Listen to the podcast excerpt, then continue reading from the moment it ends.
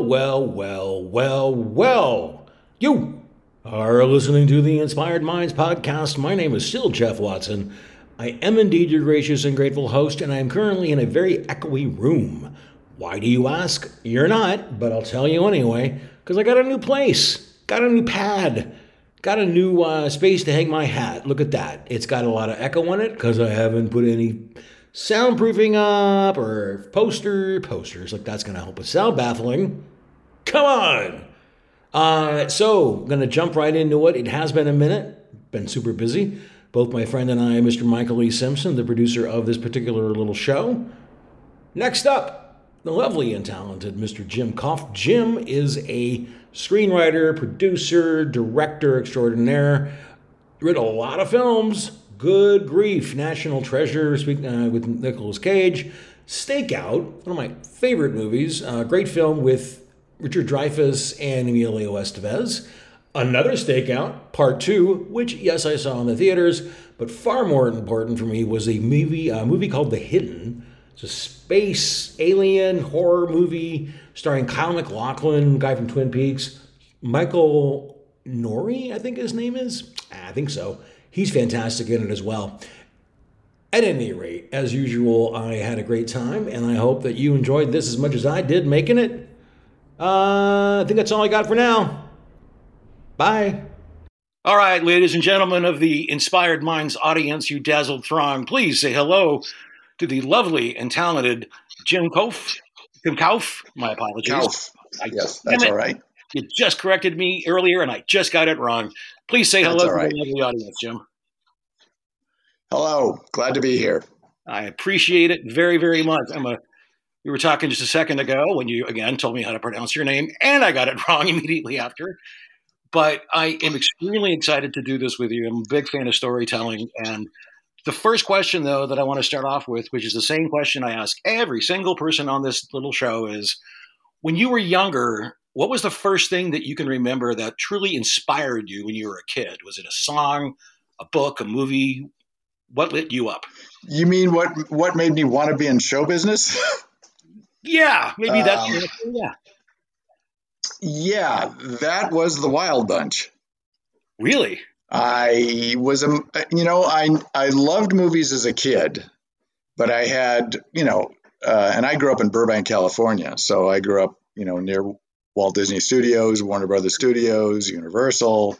I used to sneak into Universal when I was in high school, uh, into the back lot. Um, but and I and I wrote uh, short stories and I made movies as a as a kid. I was always a photographer, but the one thing that set me on the path to the motion picture business was the Wild Bunch because I went to see that movie with a girlfriend at the time and I had no, I hadn't heard anything about it. I just knew who, you know, I knew the cast, William Holden and Ernest Borgnine and all that crew.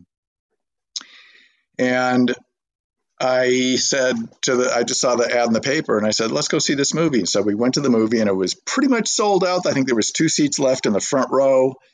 And when I walked out of the theater, I went, holy shit, that I've never seen anything like that in my life. That's what I want to do. Wow. So was that was the one that's. Go ahead. Sorry. Was it the hyper realized violence that also kind of kicked you up a little bit? Oh my God, yeah. Well, it was a great story, and I actually use this movie a lot now when I, you know, talk to film classes as an example of how to tell a story. But yeah, I mean, it, it had been unlike nothing was ever like that on screen before. So you were just stunned when you walked out. Yeah. Um, that I mean, the Wild Bunch set the path for violence in movies. You know, from 1968 or 1969, whenever it was playing. Yeah, um, it did. So it changed everything. Uh, but you know, I still didn't know that how to get in the business or anything like that. So I went away to college and became an English major, and um, and uh, I actually had a playwriting class and I kept getting A's in the playwriting class. And at some point, I thought, well, if I keep getting A's and this is kind of fun, maybe I can make a living doing this. Yeah. So that's what set me on the path of wanting to be a writer. and moving back to uh, you know Burbank and you know setting out to figure that out. I mean, it's an impossible you know thing to do because you don't know you don't go apply for that job. Yeah. You have to figure out how to break in, and how to break in is you have to write a lot of stuff, and somebody has to like it. Anyway, I can go into more detail about that, but I'm sure you've heard that before. Well, yeah, it's just you know the whole thing about what is it like ten thousand hours of doing something makes you an expert. Yes, exactly. Yeah, just right, uh, right, right, right, right, and right. Um, but that was it. Wild Bunch was really did change my focus, and then the playwriting class uh, allowed me to believe that I could write, and so it was the combination of the two that sent me back to Hollywood, and you know, set on getting into the business. I love asking this question because with creatives, because there's always something, right? Like that's exactly why I go to oh, this yeah. question. yeah. For me, it was. Well, I always ask that. Yeah, I always ask the same thing of uh, you know writers I talk to or producers or actors. You know, what made you want to be in this business? And they usually have something like that. For my wife, uh, who was from Ohio, the movie for her was um, oh God, what's the name of it? It's the uh, Peter Bogdanovich film. Um, Black Picture Show? Oh, I can't think of it. The which one? Last With, Picture uh, Show? No, the one after that. It was uh, oh God. My my brain has died. was it Star um, No, it was with Ryan O'Neal. The second one you know, the black and white one. Oh, uh, name escaping me, but yes, I know you're talking about. So I'm going to go to IMDb. I was going to do the same thing. I'll, I'll race you. Find out what happens. Paper Moon. Damn it! It's Paper, Paper Moon. Moon. That was the one. Okay, so that's that was one that's the one that made her want to be in the movie business. So she came to Hollywood and, you know, set out to do that. Wow. What a romantic story. I mean, not necessarily just the two of you being husband and wife, but. Well, we met, we met on the Paramount lot. Did you really? Tell me about that. She was doing, uh, she was the assistant to the director on Airplane 2, and David Greenwalt and I had been hired to write Airplane 3 and we were uh, on an overall deal at Paramount at the time. So we just passed, you know, each other on the lot and said, "Oh, well, you're directing Airplane Two. Well, we're writing Airplane Three. and we yacked, yacked, yacked, yacked, and you know, eventually got together. That was it. That's fantastic. Yeah. I love that it's like Bogdanovich and then Airplane. Like those, those are the two. Yeah, I know. I know. It's like ridiculous that is amazing. So tell me a little bit more about like, you know, breaking in because, you know, as, as I mentioned to you earlier in an email, I do do my research and I think it's really interesting as it does seem like in kind of the beginning, there was like a, like a block of like bananas movies, like, you know, just all kinds of stuff happening, i.e. Up the Creek, Pink Motel, which I emailed you about earlier, Class, which yeah. I loved Class. Well, these, well, all but, right. So when you're start when you're a starving young writer, uh, and you know you don't know how to break into the business, you just.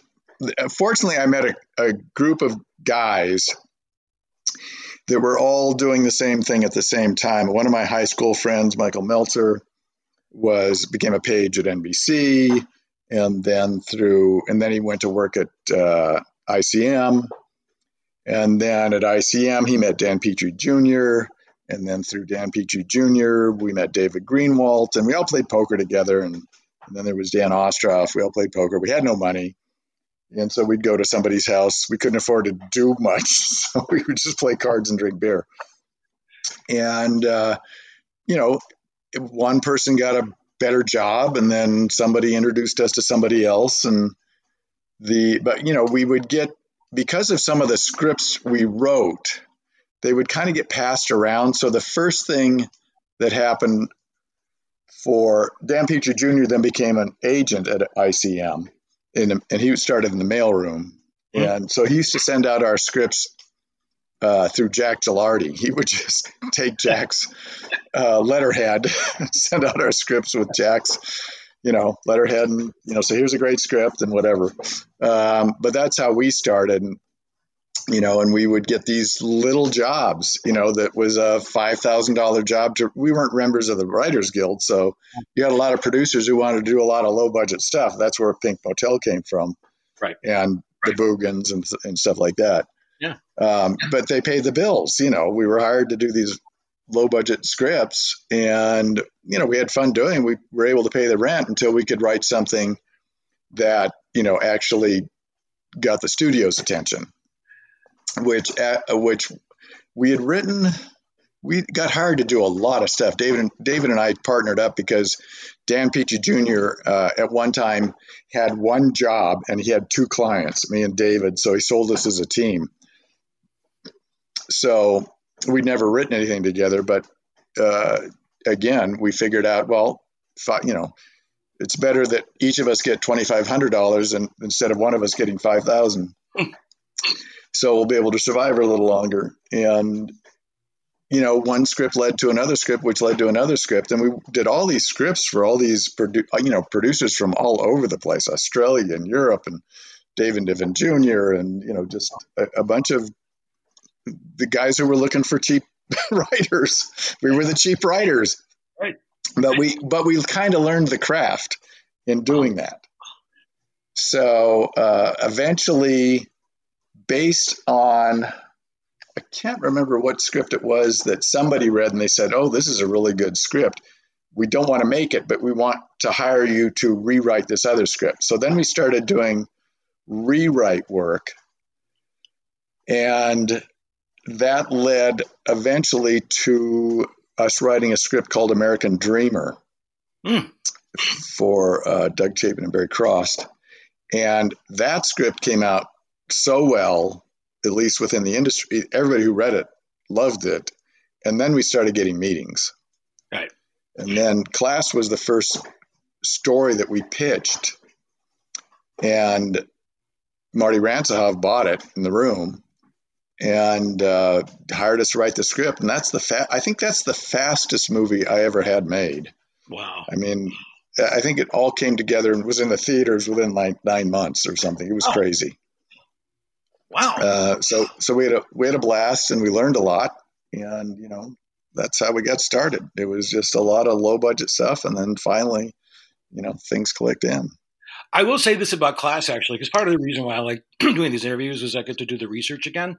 And I, I saw class a long time ago when I was a kid, and I was right in that moment of like Jacqueline Bisset's hot, right? Yeah. So what I thought was interesting is I didn't realize there were so many young actors who went on to do a lot of stuff besides just Anthony McCarthy and Rob Lowe. Oh God, yeah, there was uh, John Cusack and his sister, and um, God, uh, who else did we have? John. I saw. I recognize somebody else in there. Too. Andy. Rob Lowe. I mean, it was Rob Lowe's one of his first movies too. I think it was his second movie or something like that. That's right. Yeah. Think- um, Andy McCarthy. We discovered Andy McCarthy, um, and that was a big, big, you know, nationwide search for that role. Tell me, um, tell me that story about finding Andrew McCarthy. It was just one of those things, you know. Lewis Carlino, who directed it, and uh, we got Orion behind the movie. And it was an expensive movie. It was a fairly low budget movie. I mean, I guess I think it was about five or six million uh, at the time, but that was early '80s, so that was still substantial enough that we could shoot it in Chicago. And um, I'm trying to think of what else I can tell you about that. It was um, I, I, go back to your question again. Yeah, sure. I was just asking how Andrew McCarthy or what the search was oh, like. That's right. That's right. Yeah, yeah. So we we started in L.A. Uh, Lewis didn't like anybody in L.A. He went to New York. It was cattle calls. Uh-huh. It was the classic cattle calls. Everybody's showing up, you know. Yep. So Andy McCarthy stood out for Carlino, and that's the guy he wanted. So, I mean, we had Rob, we had Jacqueline, we had Cliff Robertson, yep. um, we had the rest of the cast. He was the one that we, you know, that they were really doing a big search for. So, and I think I don't know if that was Orion's call or or Martin Ransohoff's call. I really don't know. Well, either way, but, it's like the it's like the outsiders in terms of launching other careers.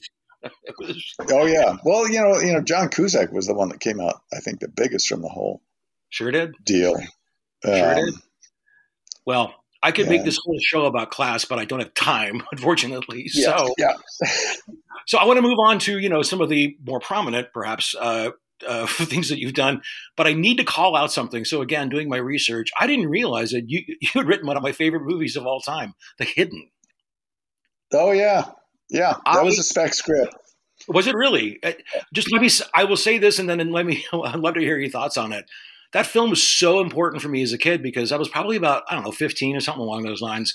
And I was getting into like alt cinema a little bit. And the fact that, that it was such a beautifully done, it was an incredible movie, you know, with the idea of the hosts going back and forth and the rock soundtrack with the guy driving the Lamborghini or whatever it was. Yeah, yeah. Like, yeah, the Ferrari. Yeah, yeah. Give me your car. yeah. amazing. Yeah, amazing. Um, the only reason I took I didn't use my real name is that uh, at the time I also had Stakeout coming out, which was a big studio film, and so the advice I got at the time was here. there was two reasons. One was this is a low budget film and it's a science fiction horror type movie, and those aren't that they're they weren't then what they are now. You know, it was kind of uh, considered a subgenre. Right. So the people said, "Well, your your studio career is taken off. You know, this has got these kind of, you know, strange special effects. Not really great. They couldn't really afford it. So just just take, you know, use a pseudonym." So I did, and I, you know, I regret it now. But when you're young and you're listening to people, you kind of do what they say you, you should do. So uh, yeah, that was a spec script that uh, you know we had a deal at Disney at the time, so I had to show everything to Disney first, and obviously they couldn't make that movie, but uh, Bob Shaye did at New Line, and uh, Jack Sholder did a great job directing it, and we had a great cast, and uh, no, it's a fun movie. I mean, it's still people still that's one of the pictures they they call out most, oddly enough. Yeah, yeah, you nailed it. It's a fun movie. It, it's just a lot of fun. Yeah, it's fun. Yeah, well, we I wanted to do yeah an alien who really loved like the human you know culture of America, the, the culture of America with hard rock and roll and fast cars, and he knew nothing could kill him, so he was just going to have as much fun as he could have. That's right. Strippers with guns, big guns. Yep, strippers with guns. Oh, that was part of the fun too. Is what can I take this creature into? So um, you know, I have I have ways of expanding on it now, but yeah, that was a fun one. It was just, and you know, that's the thing too. Is I've noticed in a lot of your films that there is a lot of element of fun in them. I mean, Stakeout, oh, yeah. you know, even the Grimm series, you know, all the stuff that you've done has a really great element of fun attached to it. That you know, well, we always, you know, whether it's me or with me with David Greenwalt or another writer, it, uh, we always try to find the humor in whatever situation there is because that's life you know some things even in a tragedy there could be some you know funny moments uh, but yeah. that's also that's also very billy wilder and you know charles brackett as well it is and and actually just to drop uh, this one real quick it's the existentialists i'm completely into them because basically their whole thing was to laugh at the absurdity of the universe yes yeah exactly you have to yeah. And I think I think we were most affected by Wilder and Brackett in, in that respect. We learned that you could have drama, but even in the darkest drama, there can be moments of humor. Absolutely, and it obviously then shines a light on the drama when you have the humor to it. it right, exactly. It also releases the tension of the drama, yeah. so you yeah. can actually find it. I think I think the film is more enjoyable. Yeah, or the story is more enjoyable. Uh, here's a next question that just came to mind, actually, because you mentioned earlier that you know I was a little bit younger and I didn't know how to say no. When did you learn how to not say, or when did you learn how to ignore those people? Um, I never ignored. I've never ignored anybody. Um, Sorry. Because you never know, you know, what you might miss. So I listen to everybody, and sometimes I try, you know, if I'm doing a rewrite or a, a project for somebody and they have ideas that I don't quite believe in, I figure, you know, I'll let me give it a shot and I'll see if I can make it work. I mean, that was to tell you the truth, that was when I was first offered the screenplay called Rush Hour. Wow. It, it was kind of a mess and uh, they wanted me to just toss it, you know, throw it out and tell me what you can do. And I thought, oh man, Jackie, who's this Jackie Chan character? Because he hadn't done an American film, so I wasn't familiar with him. And there's supposed to be a lot of karate in it. I'm, I, I, that was the last thing I did. I didn't do karate. And then I thought, well, wait a minute. What? How can I make this something that I would have fun with? And so, you know, Rush Hour came out of that.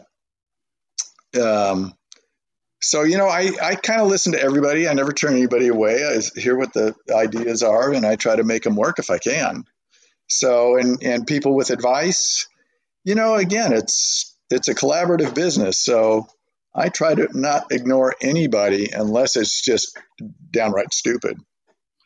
Okay, well, what, what's your bar for downright stupid?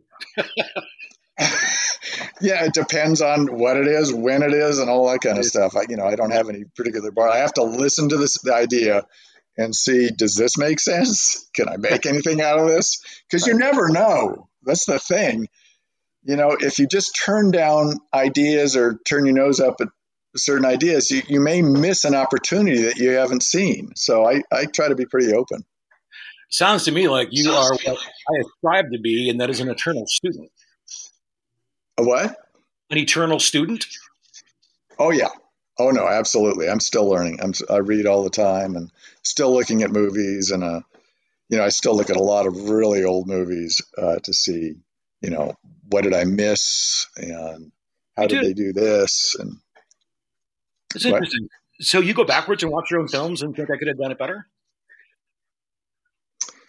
No, there's always something in one of the films I've done that I think, oh, I should have done this or I should have done that. No, I look at, I don't really look at my stuff. I look at, uh, you know, I'm a, you know, cinephile. So um, I learned, because I didn't go to film school, I learned by watching film.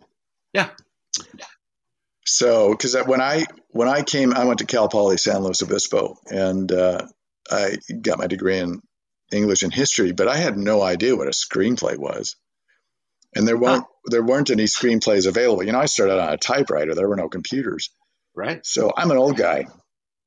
But yeah, I was I'm the transition group that went from, you know, typing to, you know, computers. Yeah. The Hidden was the first script I actually wrote on a computer. Huh. And I learned very quickly that when something disappears on the screen, and you haven't saved it, you can't get it back. Oops. Oops. These are the floppy drive days. And so, you know, I learned some valuable lessons writing The Hidden. You know, thank God I could remember what I had written or close enough to it. But, you know, I, I, I truly believe in backing stuff up now, and I've have ever since. I would imagine. That's a good yeah. lesson. So I don't know. I got off on a tangent there. What were we talking about? I don't know. Computers and how awesome yeah. they are, how they are. I don't give a shit. So here is yeah, the next question, actually. So this is going to dovetail maybe a little bit. Um, you said something really interesting. So I, I, was reading some quotes of yours, and I'm going to pull one out. And I think this is everything, quite frankly, when it comes to film. Well, and by the way, I didn't go to film school either, but I basically did because I worked at a video store. How old am I now? Oh, right? Oh yeah, exactly. Yeah, but that was exactly. it. I was I was a kid and I was yeah. like, oh, wait, Kurosawa, Lynch, Billy yeah. Wilder, you know. Yep. Yep. yeah, uh, I mean, I'm I'm always surprised when you mention like great films to people who are in the film business and they haven't bothered to study their business. you know, I mean, students and young writers. I give young writers, you know, a hundred films to look at. Uh-huh. Because you learn from the writing and the acting and the cinematography and the music and the cost. You learn from everything that has been done before you, and you have to build upon it, or you know, do it better, or try. But. I'm just always surprised that you can mention a film to you know a, an executive or a, a, writer, and they just have never heard of it. Try being. So they haven't bothered to watch it. What? Sorry. I said, try being in the music industry and mentioning Elvis Costello and getting blank looks like I always did. Oh, or, yeah. Okay. exactly. Identical. I know. Yeah. Yeah. I mean, that's the part of the fun of being in the movie business was you got to watch a lot of movies. I mean, when David Greenwalt and I were at Paramount together, this is before there was, you know, cable channel channels where you could get movies. Part of our lunch, we would we would order up films for Paramount to run for us at lunchtime. we would run every single Billy Wilder film you could name, and we'd run all the stuff that had to do anything with what we were working on. Wow. And it was great. I mean, you know, I don't think they'd ever do that now, but then, you know, back in the 80s, they would, they were more than happy to show us whatever films we wanted. A hundred percent. And also, just on a total side note, before I get into the big kahuna here, um, I have to say also that I too snuck on the Universal lot because I used to work at MCA Records, which was in the big black tower. So every lunch yeah. hour, I would walk on a, I get on a ride. oh, that would be fun. But I had to actually sneak over the fence. ah, you did really? Yeah. No, we crawled. we crawled over the fence because we were in high school. You know, it was something to do on a Friday night. Yeah, you know, a lot of my friends got caught. I never did. it's so telling that you're in the I, because you literally climbed over a fence to get into the Universal. I climbed over the fence to get in. Yeah, I used to go the, uh, at the back lot. Then was McHale's Navy, and yes. oh, I can't and Cimarron or something. I don't know. You know, really old television. so here's the quote that I pulled out. I thought this was great. You said. Oh, okay uh, here we go. A little long, but not long winded. You're good. Here we go. The difference between an action film and an adventure film is that adventure is more exotic. There has to be some element beyond the usual car chase. There's a sense of history about an adventure film. Audiences should walk away saying, Hey, I learned something here. I know more than I started with.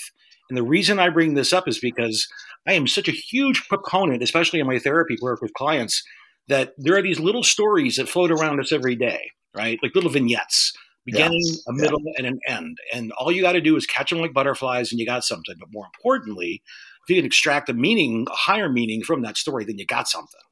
And I think that's what you're saying there, no?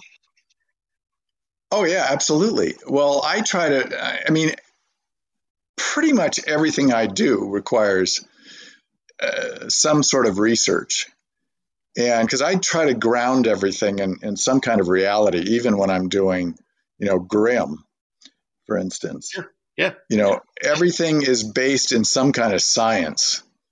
So we even tried to explain this is going off on a tangent, oh. but we even tried to explain how a Grimm could see the emotional component of a personality, you know. Um, and yeah. so we came up with the idea of most people have, I think it's four cones in their eyes, which allows them to see um, colors, a certain amount of colors.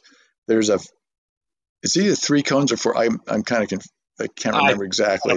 But there's another cone that some people have that allows them to see many more colors than us normal normal people can see.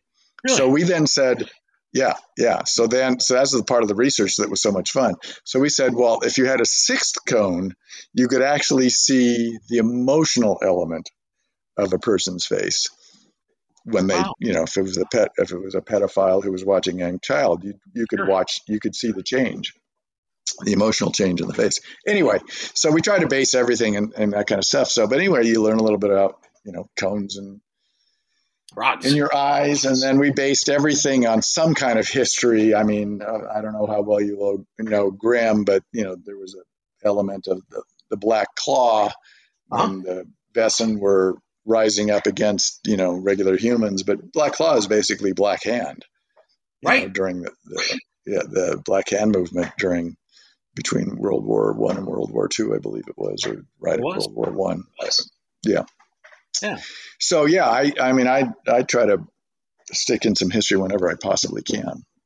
And, and even and also, even in sorry, go, go ahead.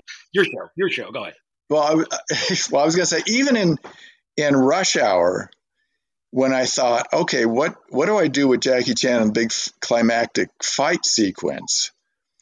And that that's when I thought, well, he's constantly breaking stuff, right? Whenever he does a fight. So what if he couldn't break stuff? Hmm. And then you then I got into the you know the Chinese works of art, the antiquities. Uh-huh. So you put the fight in the museum where he, he has to protect the stuff from being broken because it's so invaluable and means something to him as he's fighting to you know you know kick ass on the bad guys. Yeah. So anyway, that, that, yeah, yeah, it's it's a lot of fun to include all that stuff. You know, it, the, the bizarre thing is I tried to get a lot of historical stuff made or, you know, World War II stuff or whatever it was. And you, I never could in the 80s and 90s. Just people just weren't interested. The studios weren't interested. And then National Treasure came along. Uh-huh. And I suddenly had this opportunity, which I've been trying to do for years, to play with history. Right. You know, in a movie. Right. And and so that was so much fun. And then after that, it seemed to me like the history gates opened, and right. suddenly his everybody was doing history. Anyway, um, I, I don't know. I can't even remember what tangent we were on at this point. That's okay. This whole show is a tangent, as you probably know. Okay. the entire thing is. Yeah. But that's that's incredible. You're right. Like maybe you're like the uh, oh, what's a good comparison here? Um, uh, well, you're the standard bearer for getting history back into film. How about that? Is that too well, big? Too I'd like to take credit for that, but yeah, I'll give somebody it else will have to say that. I, I I'll say you will. I'll give it to you. Okay, fine. I'll take it. Well, so as a producer, this is because you produce so many things, you've written so many things, so many huge budgets, etc. As I understand it, because I've talked to a lot of producers on this show of, of, of, of huge things too. And I get the feeling that essentially a producer's job is to herd cats. How close am I?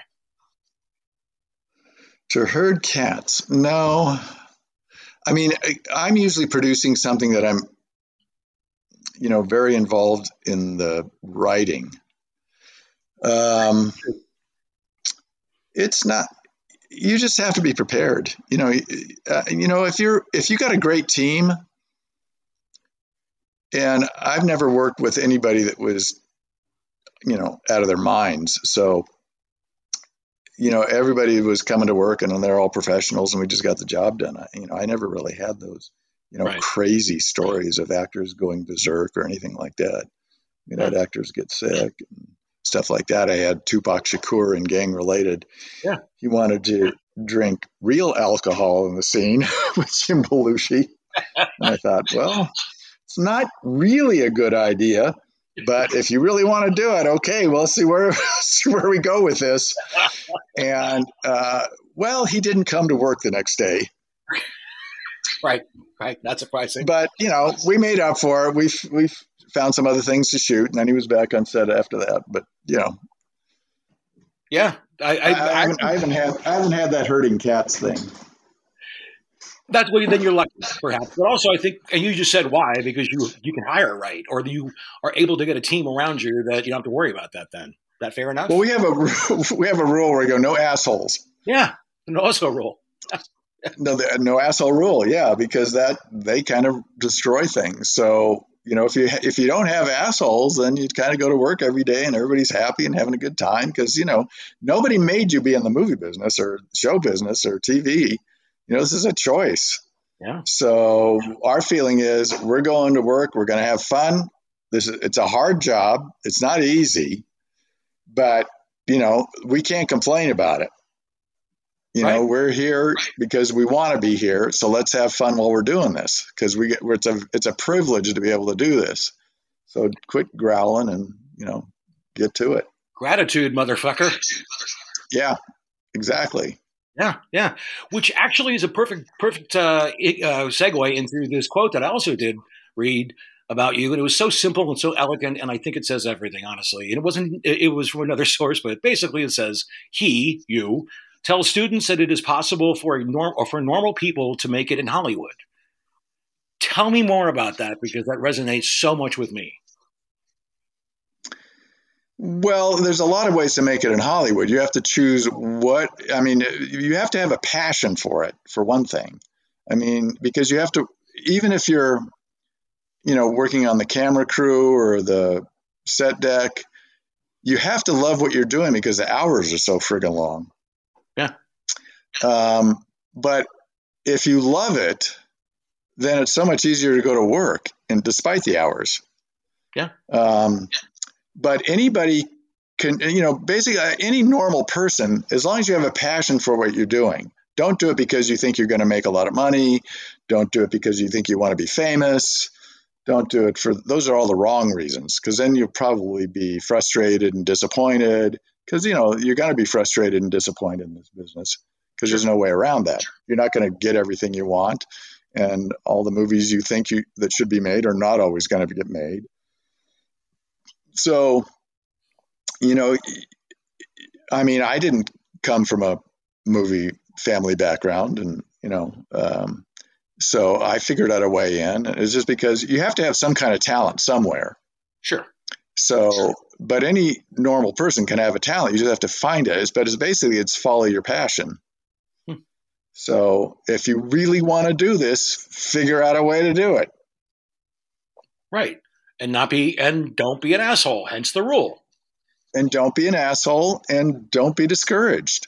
If you like doing something like whether it's costume design or writing or whatever figure out a way in. But you know the other thing is so many and i know you've heard this before so many young people want to start at the top well that's really hard to do yeah you don't really want to start at the top because you won't have learned anything to make, you know, to give you the experience to make the correct decisions when they have to be made.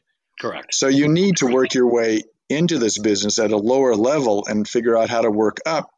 But you'll get to know people and you'll get to know how the system works and you need to, you know, how to solve problems on the set because they they come up often and you have to be able to make fast decisions because it's really costly to wait.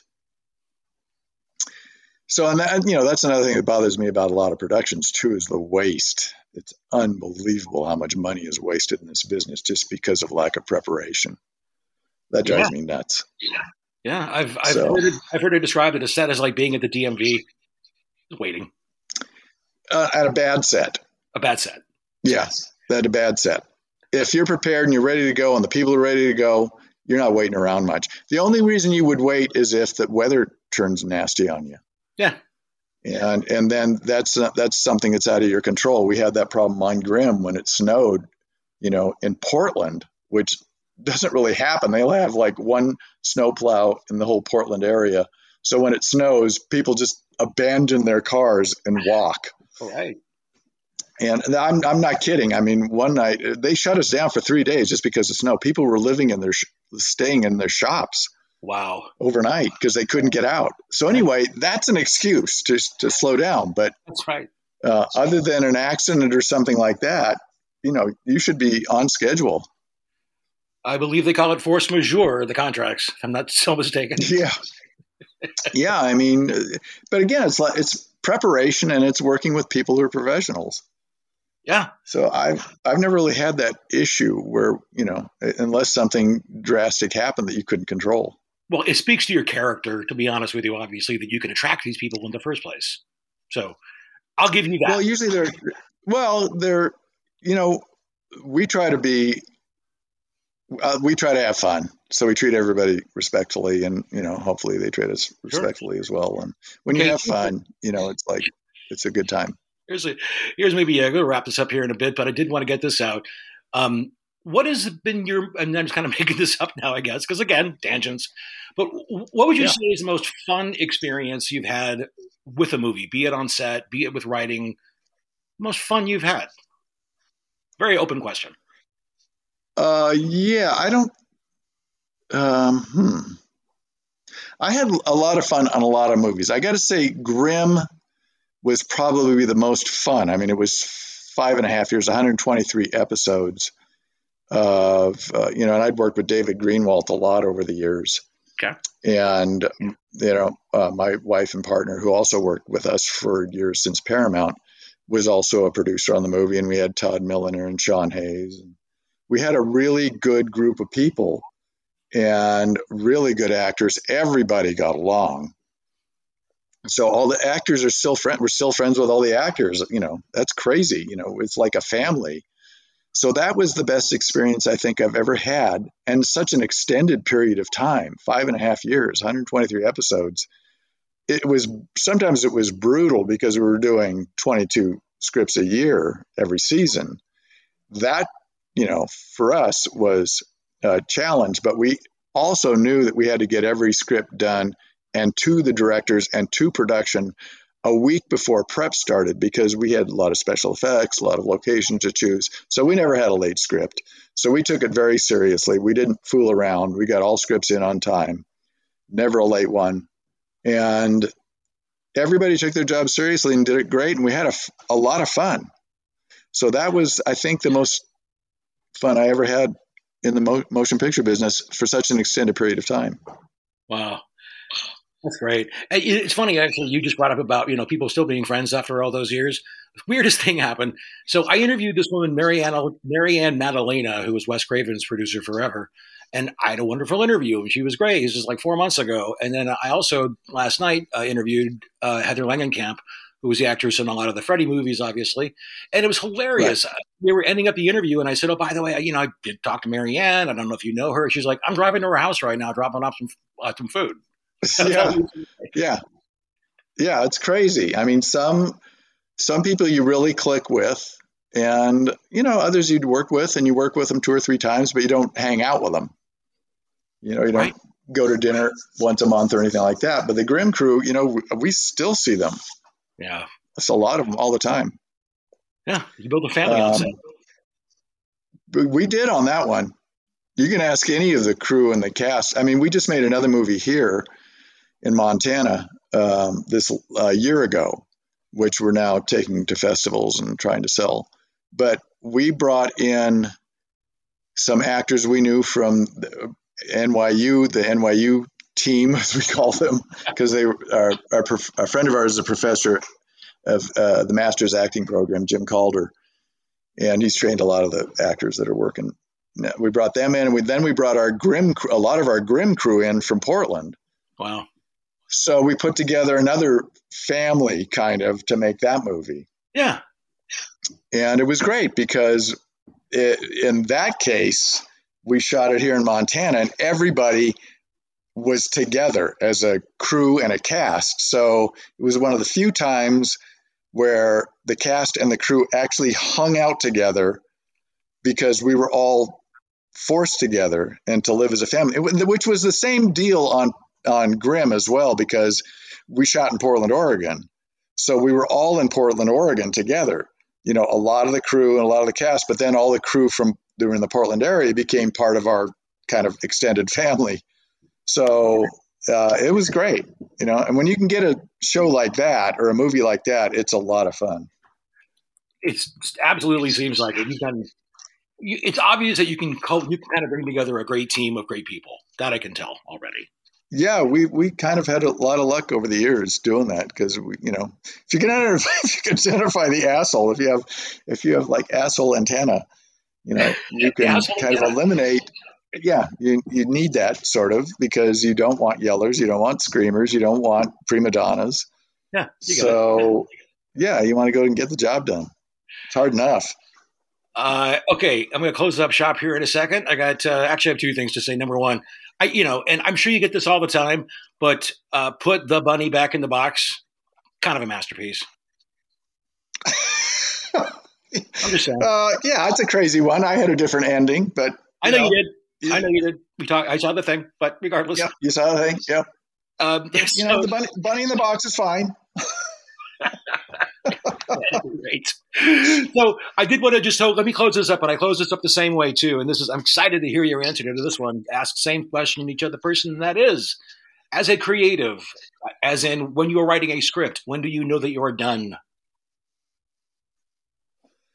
Um, when do you know you're done? You know, when it's in the theater. There you go. because uh, you know it really isn't done until you're in the theater because you can make changes up until that moment. So right. you know, now when am I done with the script? You know, that again, it's still when it's in the theater because even when you're done with the film, you could say, "Oh, we need to reshoot that scene." That's true. So then you're back to writing, and then you're back to shooting, and then all that same thing. So when you're when it's in the movie theater or when it's you know published, then you're done. You can't fix it after that. Right. Right. But I guess the question becomes when do you know how to hit send on your script? Like, I am done. I'm ready to, I'm proud of this. I'm done. When my wife says so. There you go. That's it. That's the answer. Well, you need you need somebody who's going to say, "Okay, you're done." Yeah. You know, you you can't you're not you can't be the judge of that. No. No.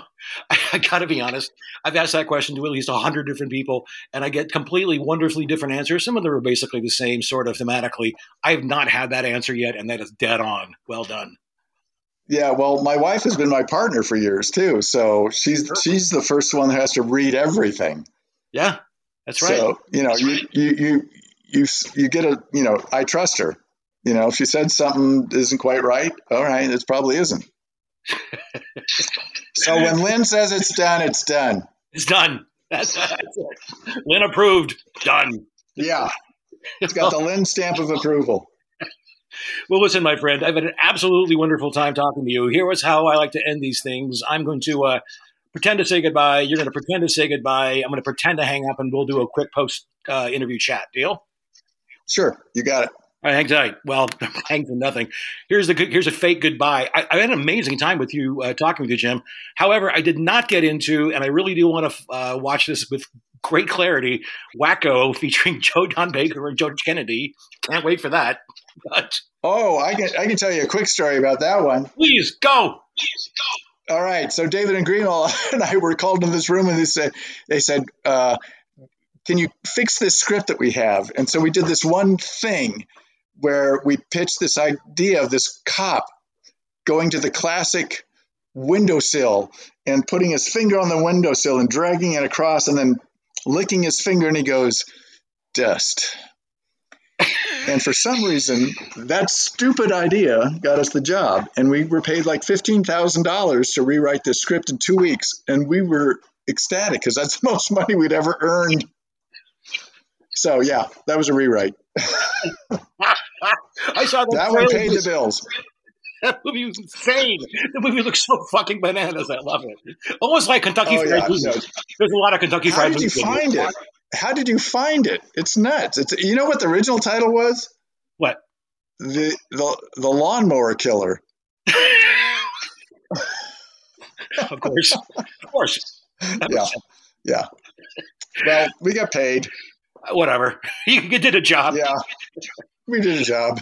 Wow. That's amazing. From, uh, yeah, I mean, Money Monster was, I, I, could go on for days about your scripts. I think they're fantastic. But the highlight for me, at least, is Wacko and The Hidden. That's, that's where I'm going with this whole show. Oh, there you go. Okay. Wow.